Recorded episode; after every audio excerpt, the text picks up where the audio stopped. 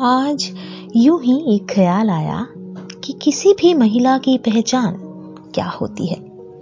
उसकी खूबसूरती, उसका रंग रूप, उसके बाल, उसका चेहरा, उसकी शोक अदाएँ, या फिर उसका व्यवहार, उसके काम, उसके गुण, उसका पद, उसकी बुद्धिमत्ता, या फिर कुछ और? बूंदे की पॉडकास्ट सर्विस में एक बार फिर से आपका स्वागत है। और आज हम बात करने वाले हैं एक नए विषय पर।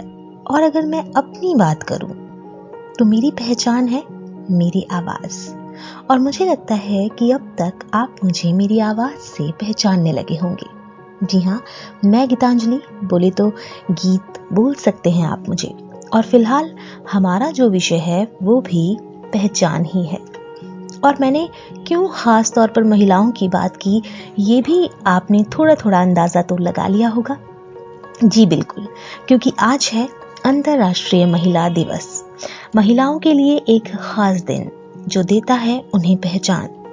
थोड़े से शब्दों में आपको बता दें कि अंतर्राष्ट्रीय महिला दिवस क्यों मनाया जाता है, इसकी शुरुआत कब और क्यों हुई थी। अंतर्राष्ट्रीय महिला दिवस की शुरुआत वर्ष 1908 में अमेरिका के न्यूयॉर्क शहर में हुए एक महिला मजदूर आंदोलन से हुई थी, जब करीब पंद्रह हज़ार महिलाएँ अपने अधिकारों की मांग के लिए सड़कों पर उतरी थीं। ये महिलाएँ काम करने के समय को कम करवाने, अच्छी तनख्वाह और वोटिंग के अधिकार की मांग के लिए प्रदर्शन कर रही थी या हम ये भी कह सकते हैं कि अपनी पहचान के लिए लड़ी थीं। कुछ महिलाओं को लगता होगा कि उनकी पहचान उनके रंग रूप उनके गुणों से होती है। कुछ को लगता होगा कि उनके पद से उनकी पहचान होती है, लेकिन सच ये है कि किसी की भी पहचान इनमें से किसी भी बात से नहीं होती, बल्कि उनकी सोच से होती है। वो किसी की सोच ही होती है जो उन्हें दूसरों से अलग दिखाती है। वो आपकी सोच ही है जो दूसरों को आपके गुणों में दिखती है। और यही सोच जो है, वो आपको खूबसूरती देती है। बाकी सब कुछ, यानी कि रंग रूप बाल, अदाएँ, सब आपकी सोच के सामने फीके पड़ जाते हैं। अगर आपकी सोच सकारात्मक नहीं है तो आपका खूबसूरत चेहरा भी दूसरों को अच्छा नहीं लगेगा। अगर आपकी सोच अच्छी नहीं है तो आप कितने भी बड़े पद पर क्यों ना हो? कितनी भी अच्छी आप नौकरी क्यों ना करते हो? किसी को भी अच्छे नहीं लगेंगे।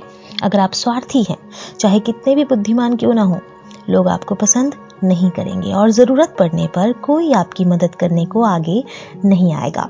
इस बात पर मुझे कुछ साल पहले पड़ी एक बात याद आ रही है दोस्तों, जिसमें एक लड़की ने अपने लंबे बाल इसलिए कटवा दिए थे क्योंकि उसे लगता था कि उसकी पहचान उसके लंबे बालों से नहीं है, बल्कि उसकी पहचान उसकी अपनी पर्सनालिटी से, उसकी अपनी सोच से है, उसके अपने काम से है।